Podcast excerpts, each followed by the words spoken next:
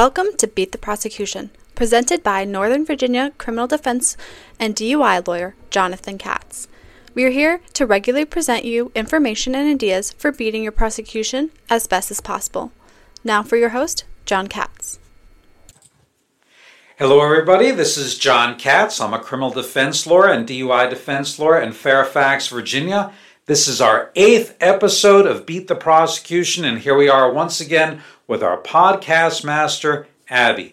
Abby, thank you so much for helping us with each and every podcast and with getting our podcast set up. You're welcome. I hope you all have been enjoying and following along on our eighth installation. What is the number eight when we put it on its side by 45 degrees? Infinity. Yes, well, that might be the number of podcasts we end up having. We've been going weekly. And hopefully you listen to that many as well. There you go. What is our topic today? So your court date's arrived and it's navigating that court date with your attorney and potentially testifying what to expect. Well, how is that not just common sense? Why do we have to do a podcast about that? Well, some people have never stepped foot in a courtroom before. It's unknown territory. It can be overwhelming um, with all the outcomes that could happen, and you could just be anxious. And it's good to go over that with your attorney before you even have to step foot. Of course, I was kidding around. Know that stage you go into. Know that gladiator arena you go into. And it is like a gladiator arena in so many ways. Maybe not violently, but in many other ways. Did you see the gladiator, Abby? Yes, I have a few times. Now, how much do I like the gladiator? A lot. What do I have about the gladiator in my office? A little, the, the picture in the background. I love the gladiator in many ways because it is about winning even when there are no rules supporting the winner, even when there are no people supporting the winner. I love winning in court, and I also love winning all the more when the judge seems to be uh, on the prosecutor's side, when the prosecutor is trying to, sh- to throw dirt in my face. One of my favorite scenes in Gladiator is where the gladiators with Russell Crowe are leaving the uh, gladiator pit, and there's this big mace uh, being swung, and it's taking people's heads off and still uh, the Russell Crowe and the rest of his crew win. I just love it. Total underdogs. I don't love violence, but I, I just love right underdogs. Well, you know the name of my blog is oh gosh, beating the prosecution. Well, that's one of underdog blog. Oh. oh, speaking of beat the prosecution, how do people reach us? You can send us an email at info at beattheprosecution.com. Our office can you can give us a call at 703 383 1100 or give us a text at 571 406 7268. What is our web address? Katzjustice.com, and that's K A T Z. My favorite one instead is beattheprosecution.com.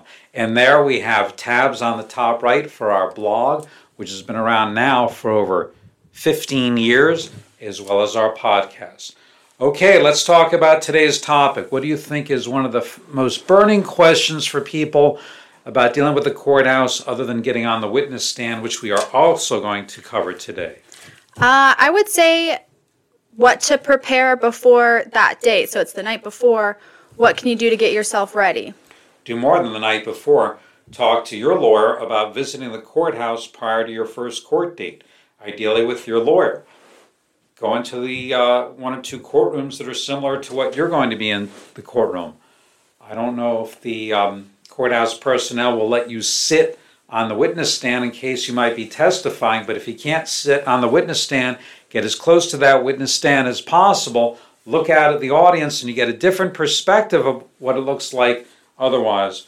Um, so, also, I mean, know things as specific as where to park and how long you need to give yourself to park. Know about what to wear. I tell my clients no blue jeans, no athletic shoes, no shorts. I think I'm missing a fourth one. Dress conservatively enough to go to a house of worship. Uh, Abby, I think you coined it as uh, dress conservatively enough to go to your grandparents' home. Right. You don't want, you know, grandma getting mad you're wearing ripped jeans or like something flashy showing off a lot of skin similar, I feel like, in the courtroom. You want to have some kind of, you know, professional appearance. But of course, that's one genre of grandparents because plenty of grandparents are, uh, are former hippies and they were showing it all at Woodstock. True. You can dress like you're coming to see Abby's grandma. There you go.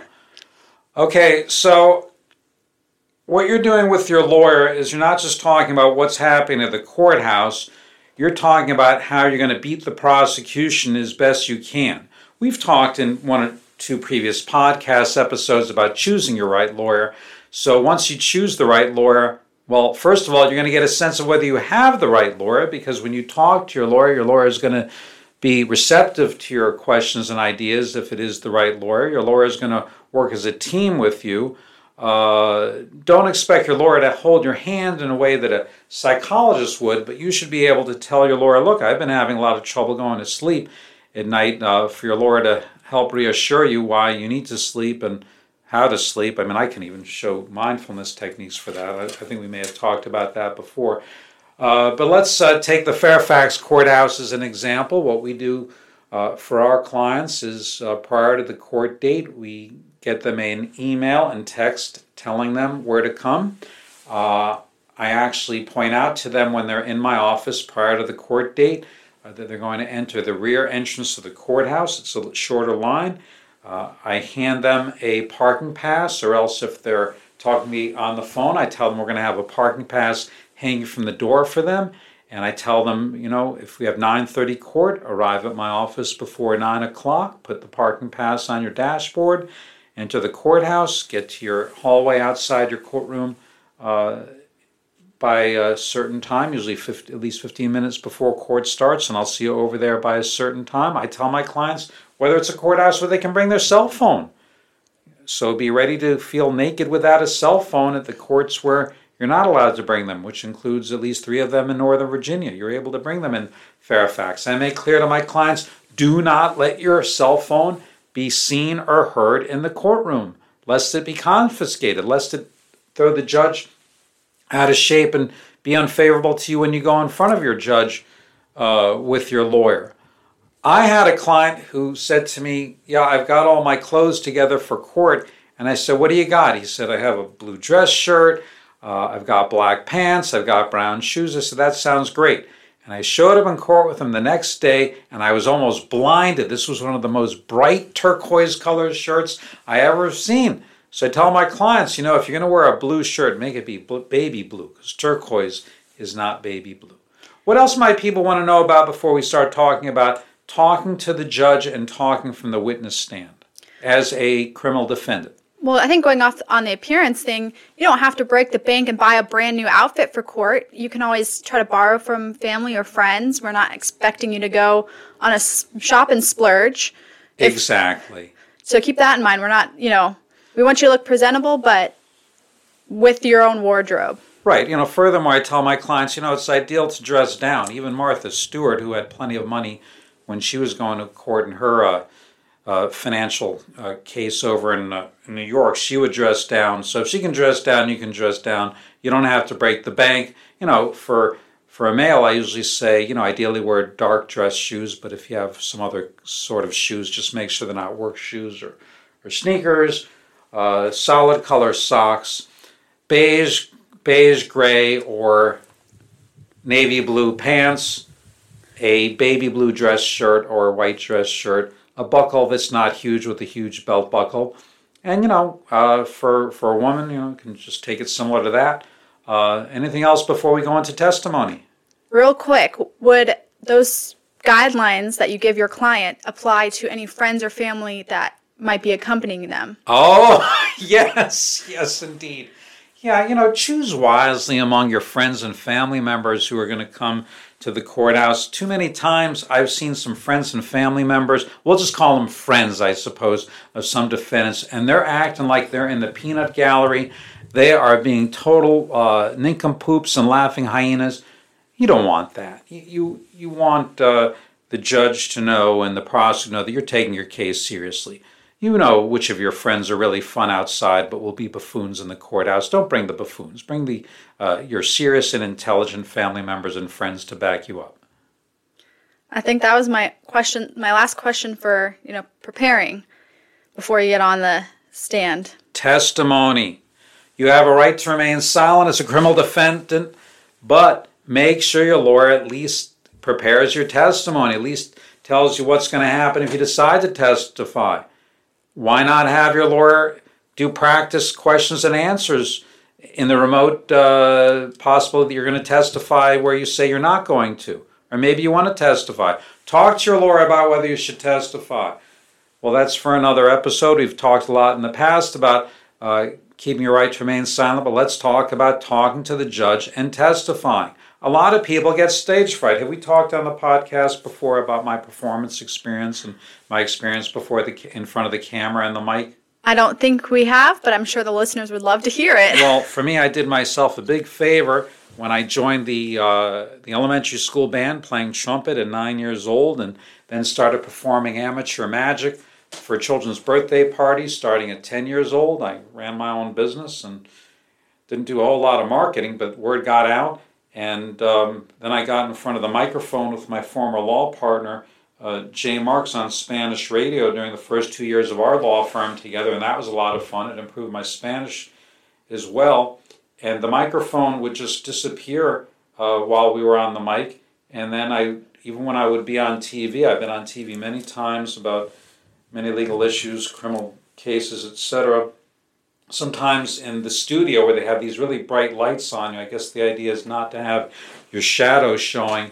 And even there, the, the lights in the camera would just disappear because for me, I liked having the platform to get the word out about justice, to get the word out about criminal defendants' rights, to get the word out about civil liberties. So for me, I have I suppose, over 50 years of stage experience. So that's easy for me. But for a lot of people, uh, getting in front of an audience is creates more fear than their mortality. Did you know that? Yeah, that's I think one of the number one fears is public speaking of people.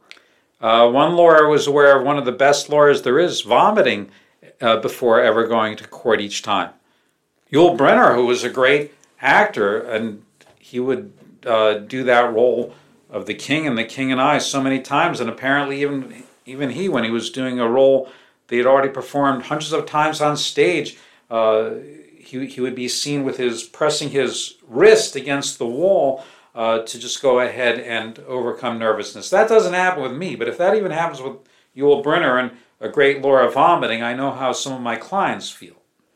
It's only it sounds so it's just natural, listeners, that you could be anxious or nervous when you have to sit up there on the witness stand. Right. So if I have to ask my client, you know, is, is the reason why you're so nervous, uh, the the hoped for honest answer is not, well, I'm nervous about how well I'm going to be able to lie, but I'm just nervous because I'm in front of an audience and I know that my liberty is on the line and I know that I'm telling the truth, but I know that uh, the judge or jury might get that wrong about whether I'm telling the truth. I want them to know that I'm telling the truth.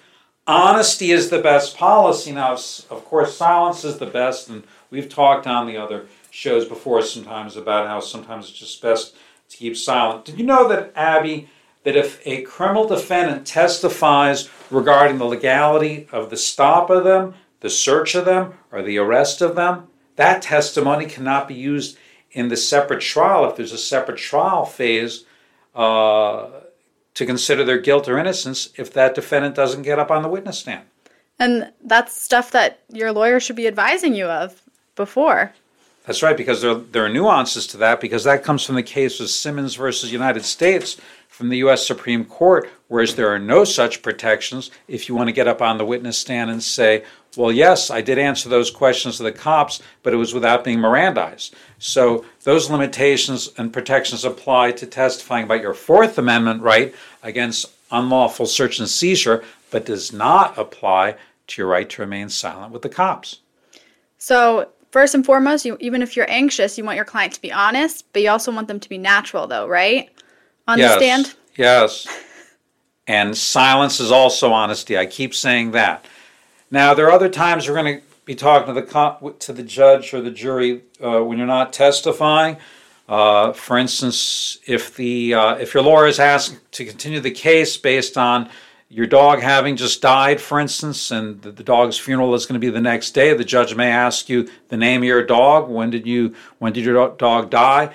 Even such simple answers as that can be difficult. But once again, if you're honest and if you're brief, all the better. We've talked about haiku before on the show, right? Yes, I think the last few episodes. Haiku, be as brief as possible. And when you're testifying, answer the question and only the question. I think we were talking before we got on air about uh, where, where you put your eyes when you're testifying in court. Right. Where should you be looking? Are you looking at your attorney, down at your hands? What what do you suggest for your clients? Don't look at your toes. Look at the person asking the question. If your lawyer is asking the question, now check with your own lawyer, see if he or she differs, but this is the way I tell my clients. If your lawyer is asking the question, then when you're answering, look at the judge with one caveat, which is don't do the Amber Heard, which was so unnatural. Many of you, I'm sure, watched the Amber Heard versus Johnny Depp, that was the Johnny Depp versus Amber Heard trial. And uh, it looked so unnatural. Her lawyers had told her, look at the jury when you're answering the questions. Yeah, do it naturally. But it, it was almost like as if someone's at a tennis game, you know, the audience of the tennis game looking back and forth, back and forth to the ball. Be natural about it. Oh, now we got a little vignette, a little, uh, a little tangent here. The Johnny Depp trial. Well, where was the Donnie, Johnny Depp trial held? Right here in Fairfax, Virginia. And who saw all of Johnny Depp's fans lined up along the uh, street for days upon days? Right outside our office. And uh, not only that, uh, what a nice man uh, who's one of Johnny Depp's uh, lead lawyers. I think his first name was Benjamin, Benjamin Chew. And my son was interested in knowing if Elon Musk was going to be testifying at that trial.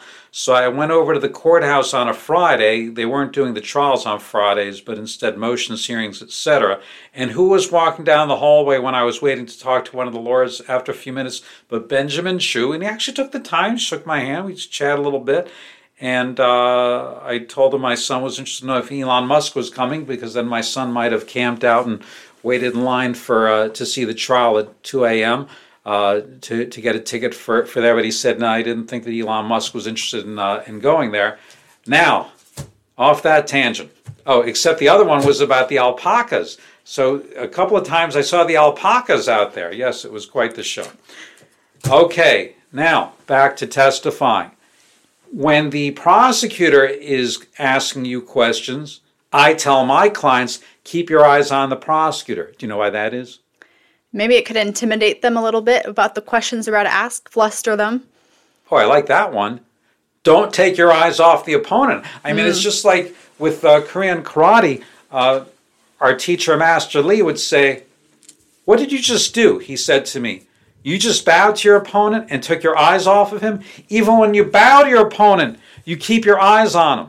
So if the prosecutor says to my client, I say to my clients, if the prosecutor asks you on the witness stand, I notice that when you're answering Mr. Katz's questions, you're looking at the judge, but when you're answering my questions, you keep your eyes on me. Why is that?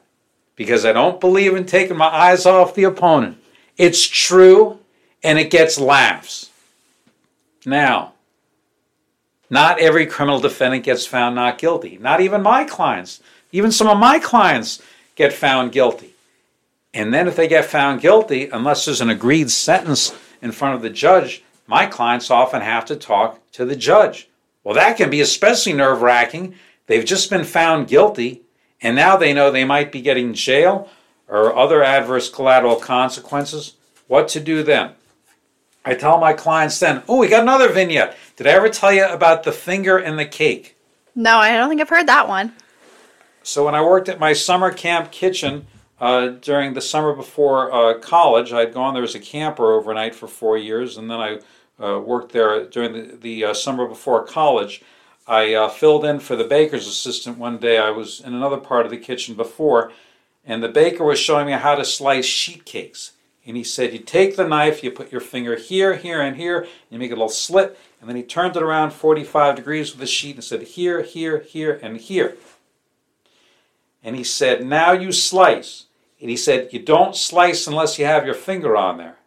Now, here's a real tangent. If people are putting their fingers on my cake that I'm eating in the restaurant, I hope they wash that hand very carefully. Don't slice unless your finger's on there.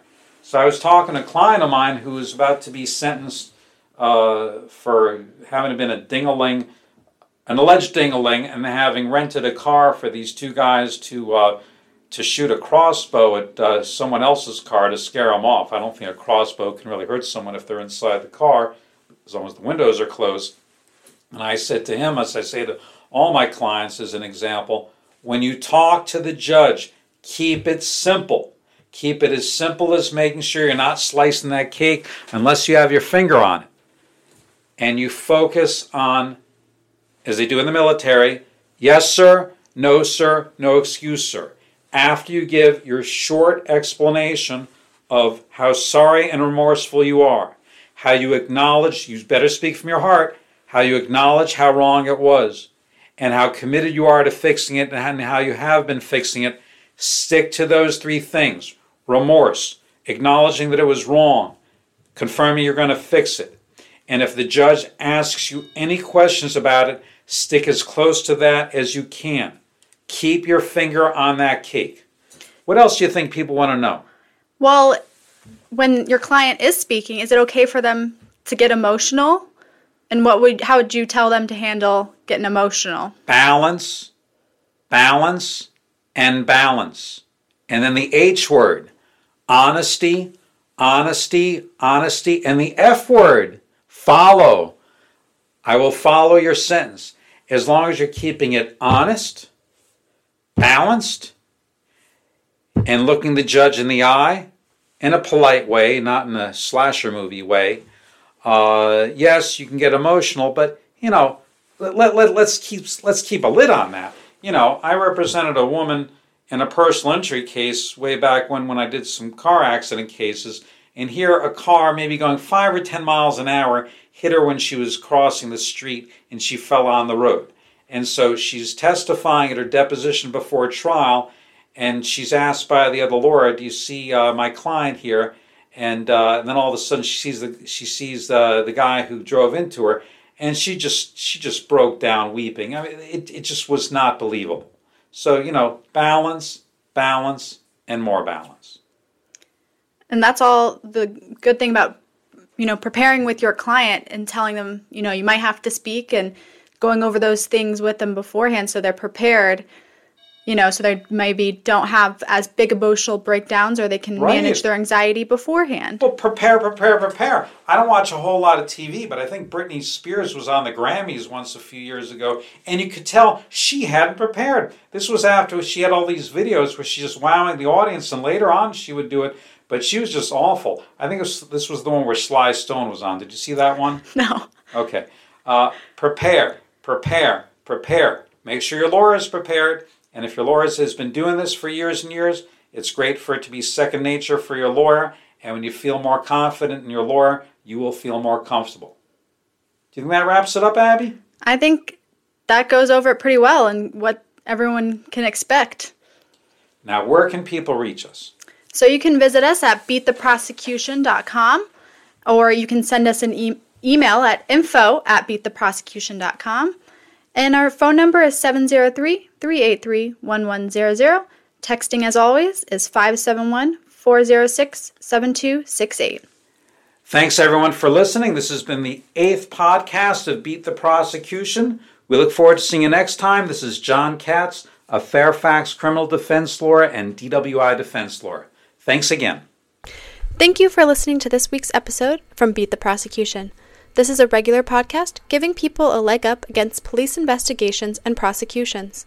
We welcome you contacting us at info at beattheprosecution.com by calling 703 383 1100 or texting us at 571 406 7268.